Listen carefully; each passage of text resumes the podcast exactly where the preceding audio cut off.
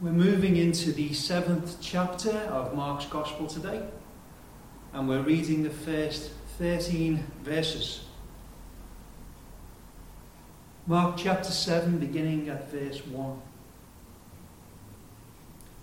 Then came together unto him the Pharisees and certain of the scribes which came from Jerusalem. And when they saw some of his disciples eat bread with defiled, that is to say, with unwashed hands, they found fault.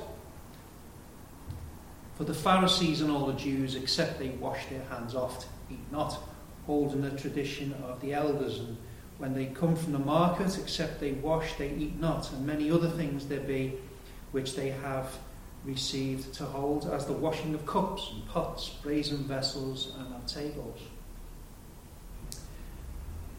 Then the Pharisees and scribes asked him, Why walk not thy disciples according to the tradition of the elders, but eat bread with unwashen hands?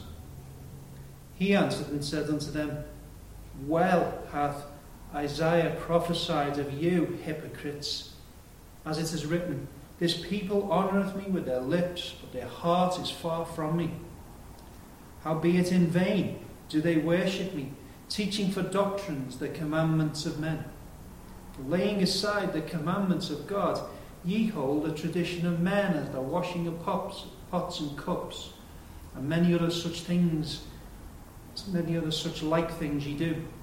And he said unto them, Full well ye reject the commandments of God, that ye may keep your own tradition. For Moses said, Honour thy father and thy mother, and whoso curseth father or mother, let him die the death. But ye say, if a man shall say to his father or mother, It is Corban, that is to say, a gift, by whatsoever thou mightest be profited by me, he shall be free. And ye suffer him no more to do aught for his father or mother, making the word of God of none effect through your tradition, which ye have delivered. And many such like things do ye. Okay.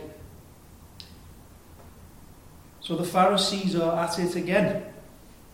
They travelled a long way for the single purpose of finding fault in the speech or behaviour of Jesus of Nazareth.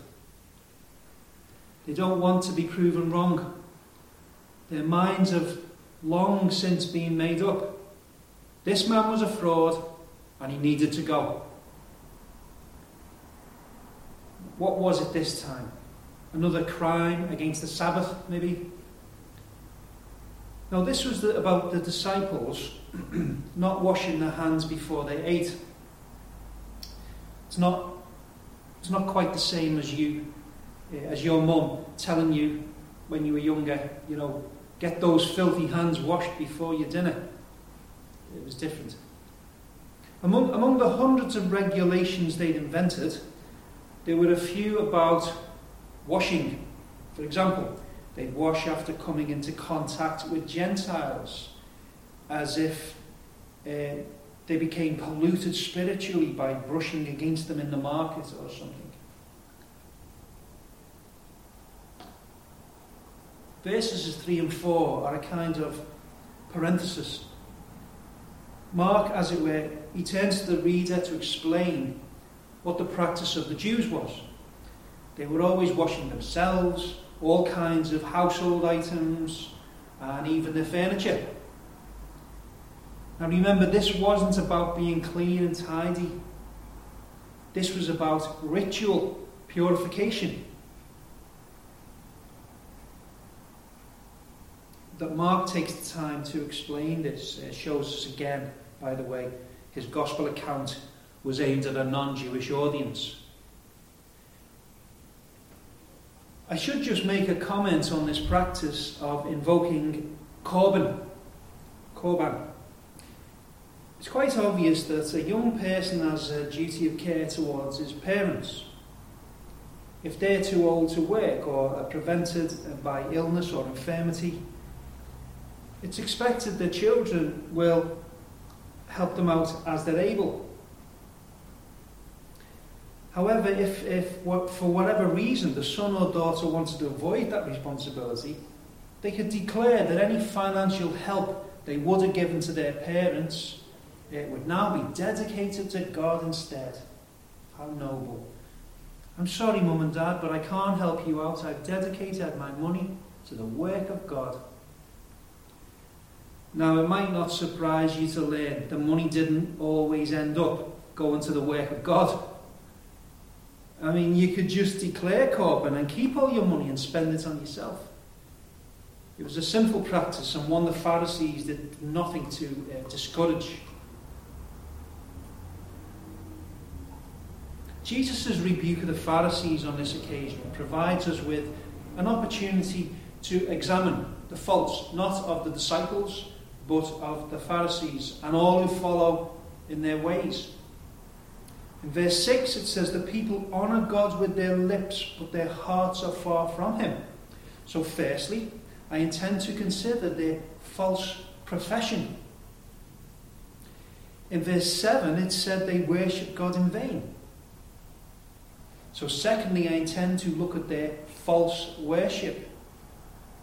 And in verse 8, they're accused of laying aside the commandments of God and following the rules of men instead. So, finally, we'll consider their false doctrine. So, firstly, then, the false, there's a false profession here. Now, by profession, we're not referring to their jobs, of course. This profession means what someone professes to believe, what they say they believe in. So if someone professes to belong to God but doesn't, their profession is false. Jesus quotes from the prophecies of Isaiah. The prophet's warning was aimed at a backslidden Israel but here, Jesus wields it against the Pharisees. He's showing that Isaiah's description fits all those who claim to be God's children but who are not. In Christendom today, there are just as many false professors. You're unlikely to find a gathering of professing believers that doesn't contain some weeds amongst God's plants. They're people who profess to know Jesus Christ, but are still in their sin. The reason the Jews were able to draw near to God with their lips at all was because of their religious upbringing. They were taught the right things to say and the right things to do. But that's all their religious instructors could do. They, they couldn't change hearts. That takes a miracle of God's grace. It's for this reason I've always believed the most fertile ground for producing false professors is, ironically, the Christian family. No one receives more religious instruction in the things of the Bible than, than the, the child of a Christian home.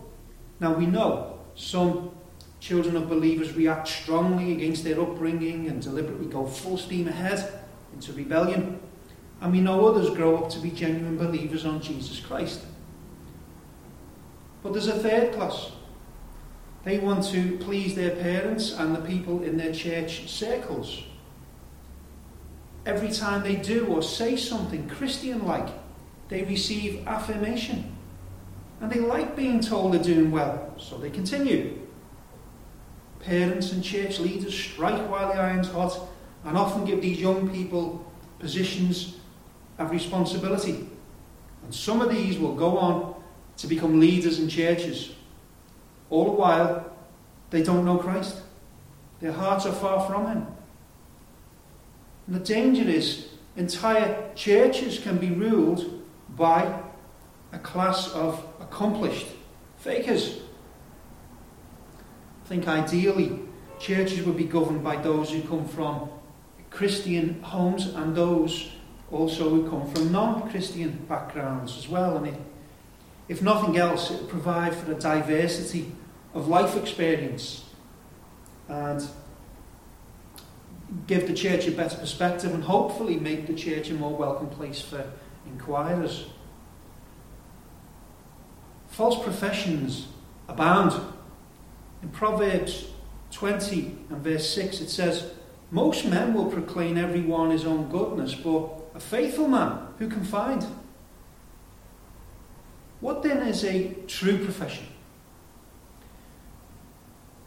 The most important principle is the only one who can make a sincere profession is he who has been made the object of God's saving grace. A true profession must come from a new heart. And a profession is only real if the faith it claims to own is also real. Faith is a heart matter, but its profession is outwardly expressed. Firstly, through words. We're to confess Jesus as our Lord and Saviour to as many as will hear it, believers and unbelievers alike. We tell them wholeheartedly.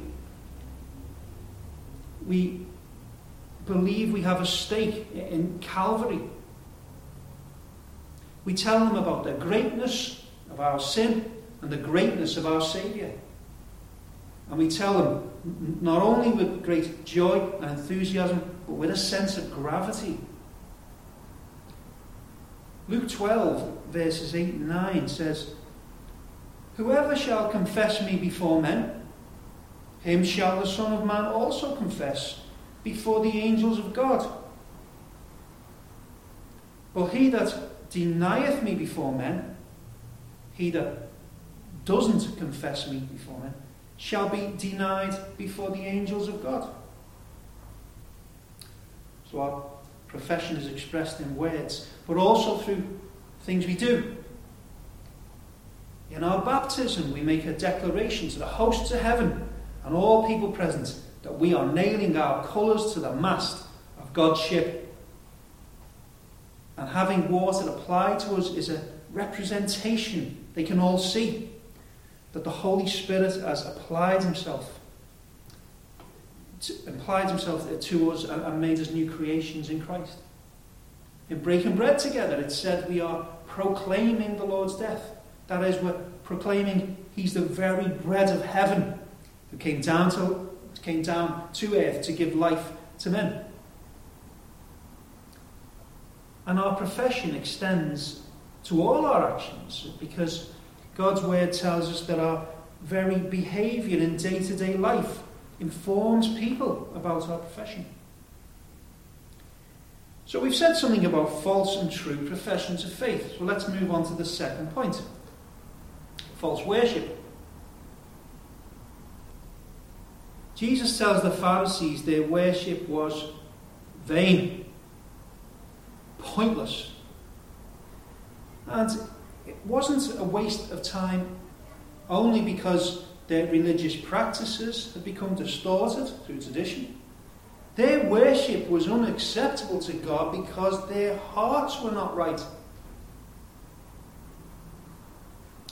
This criticism was especially pointed because it was one of their own prophets being quoted from.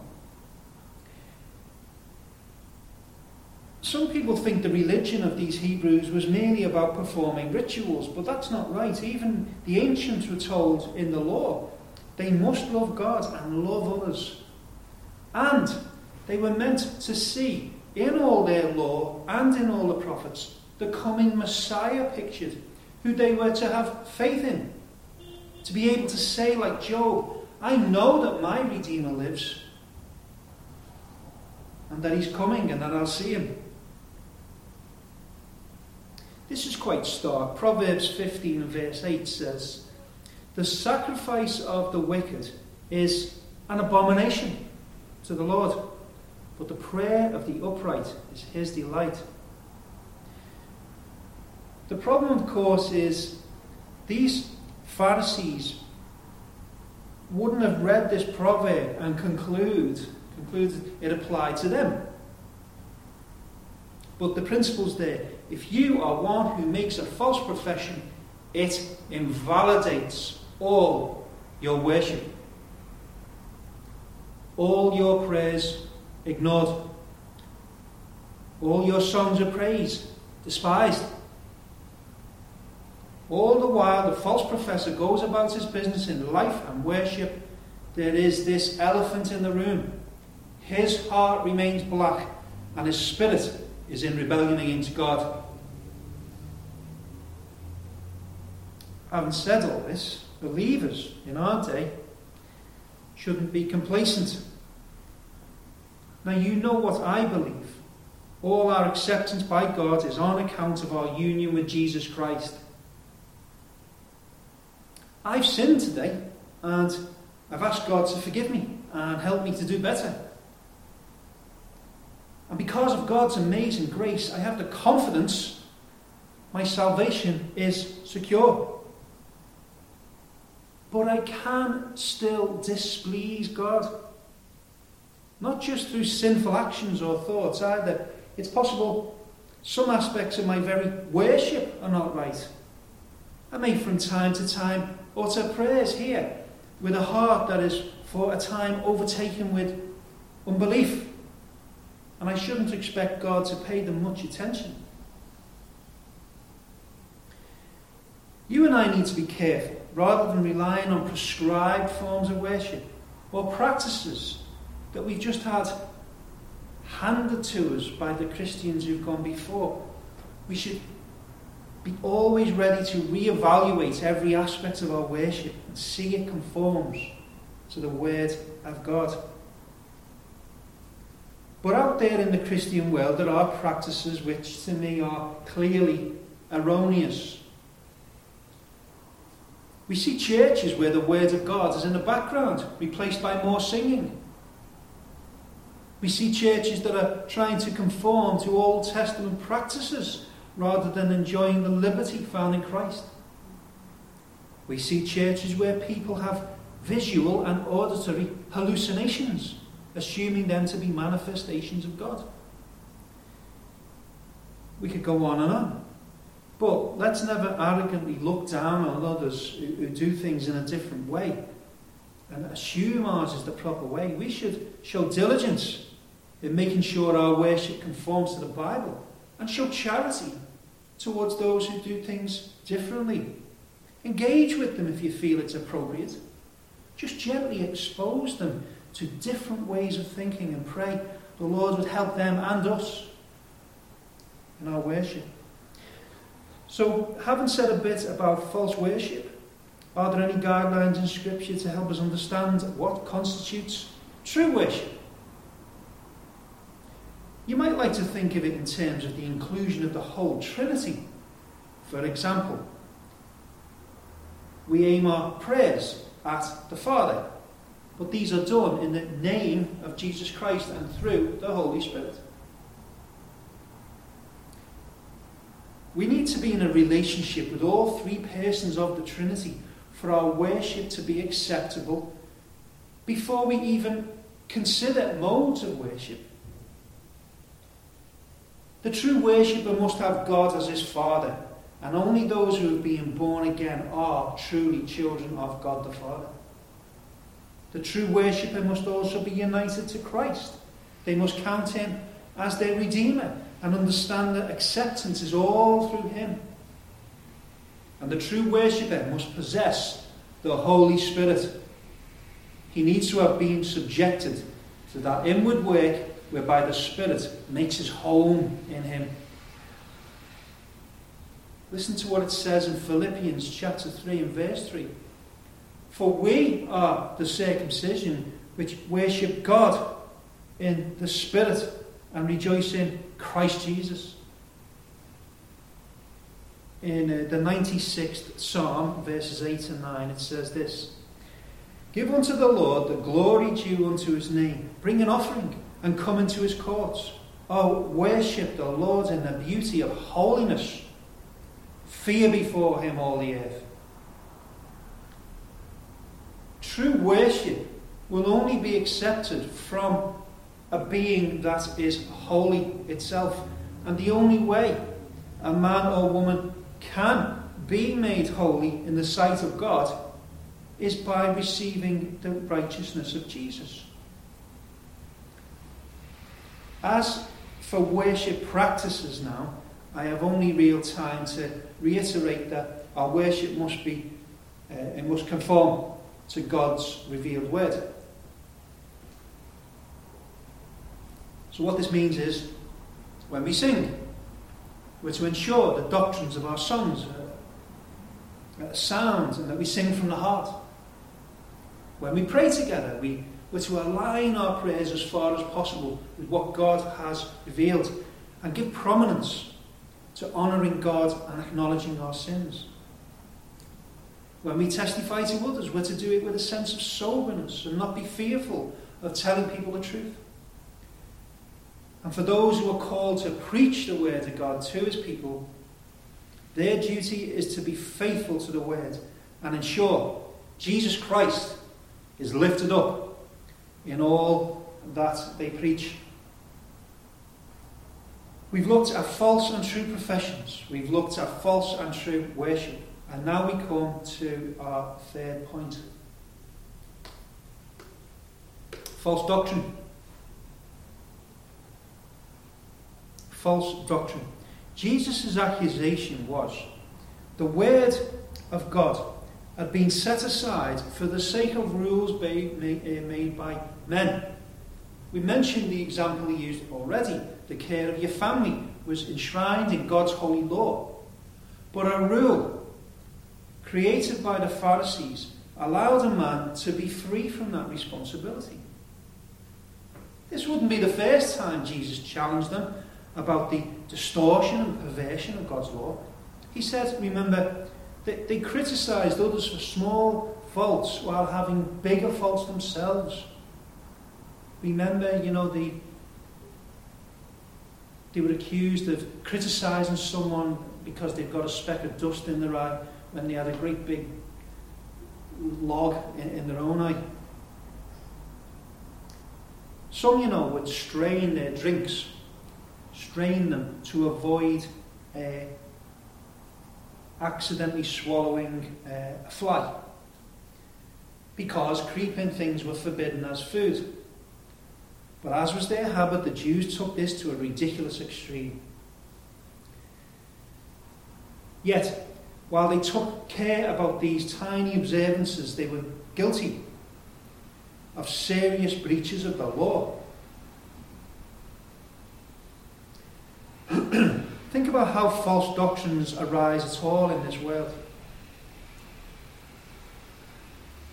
Some doctrines are just outright inventions. Muhammad, in creating his new religion, he took elements from Judaism, Roman Catholicism, and paganism, and even Christianity.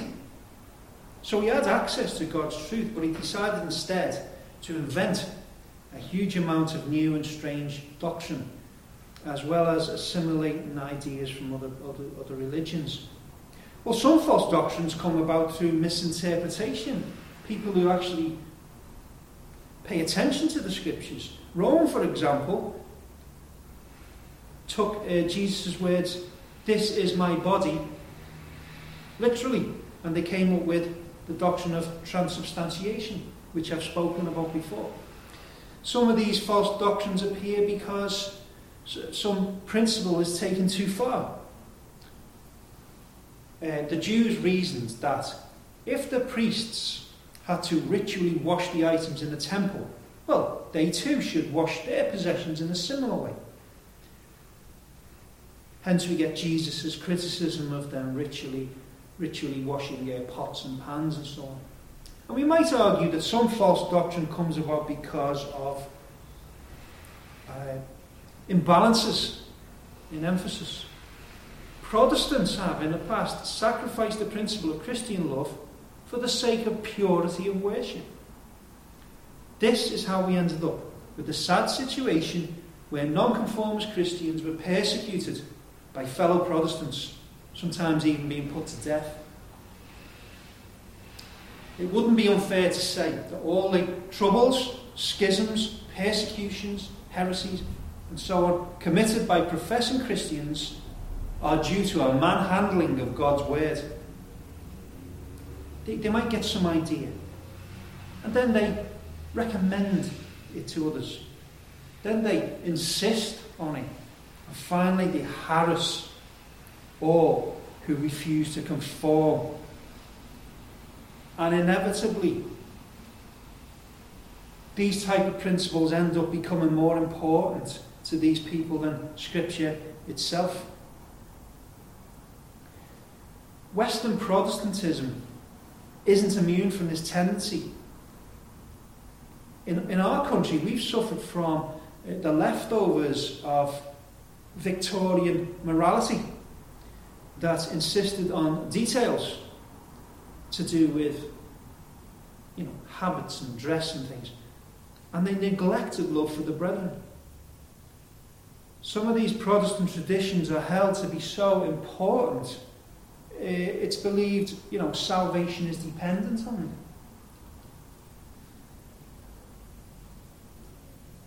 We can have some very strange priorities when looking for a place to worship at.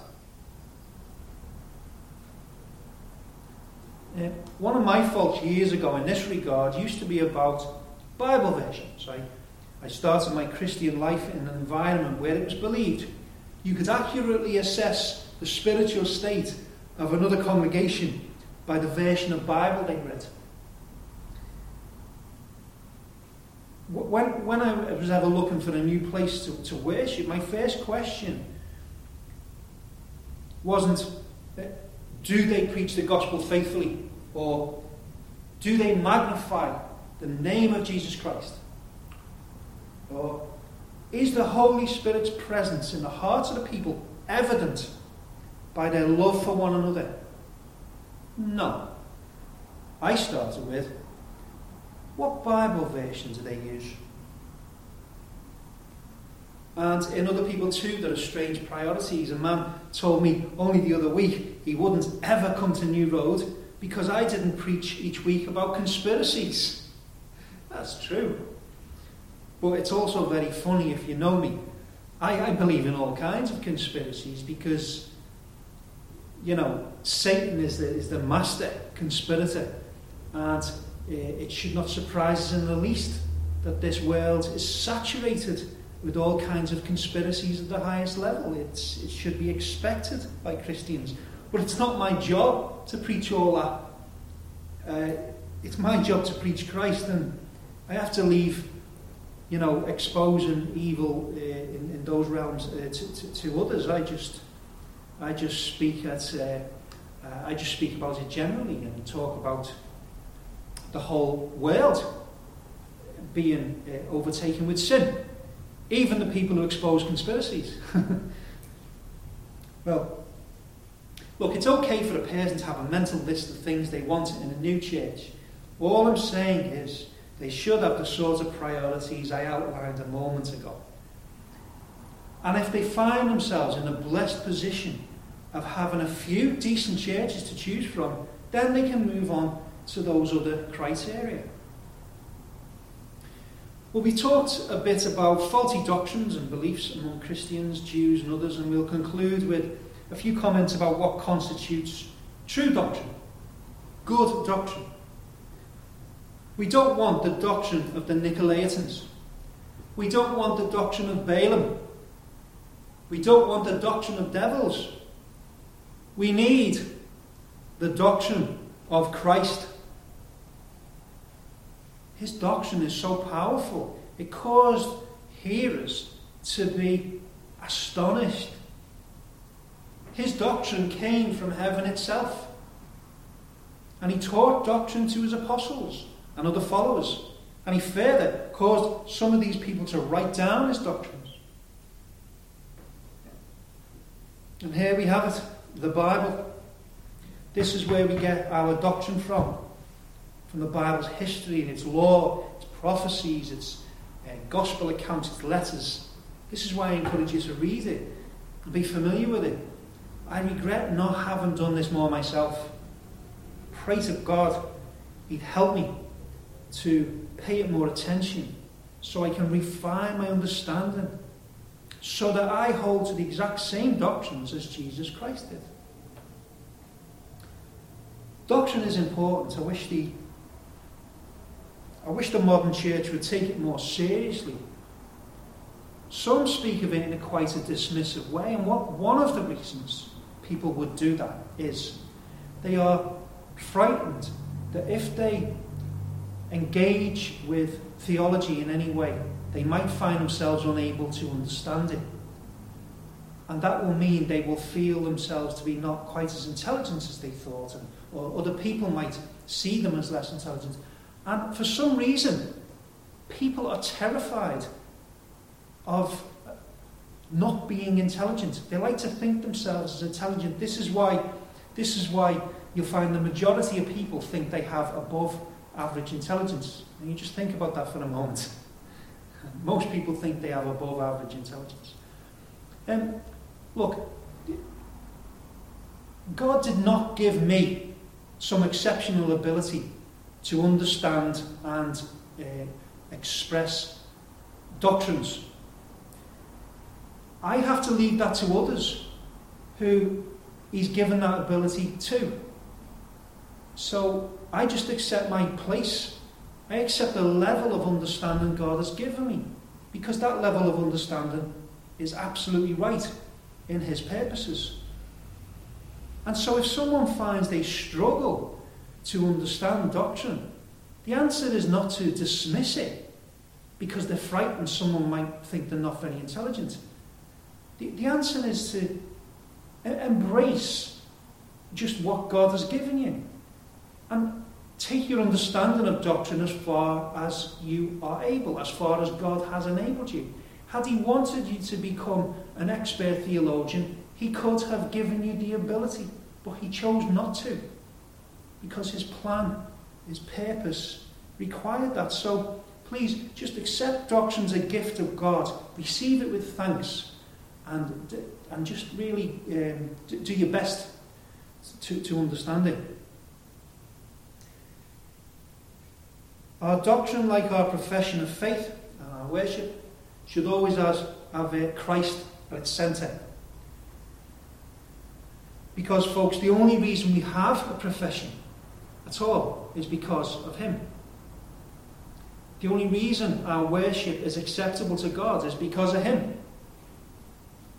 And so, as we, as a church, learn doctrines together, we should always try to refer them back to the gospel of Jesus Christ. I'll finish with this. Colossians 3, verses 16 and 17 says, Let the word of Christ dwell in you richly in all wisdom, teaching and admonishing one another in psalms and hymns and spiritual songs, singing with grace in your hearts to the Lord. And whatsoever you do, in word or deed, do all in the name of the Lord Jesus, giving thanks to God and the Father by him. Amen.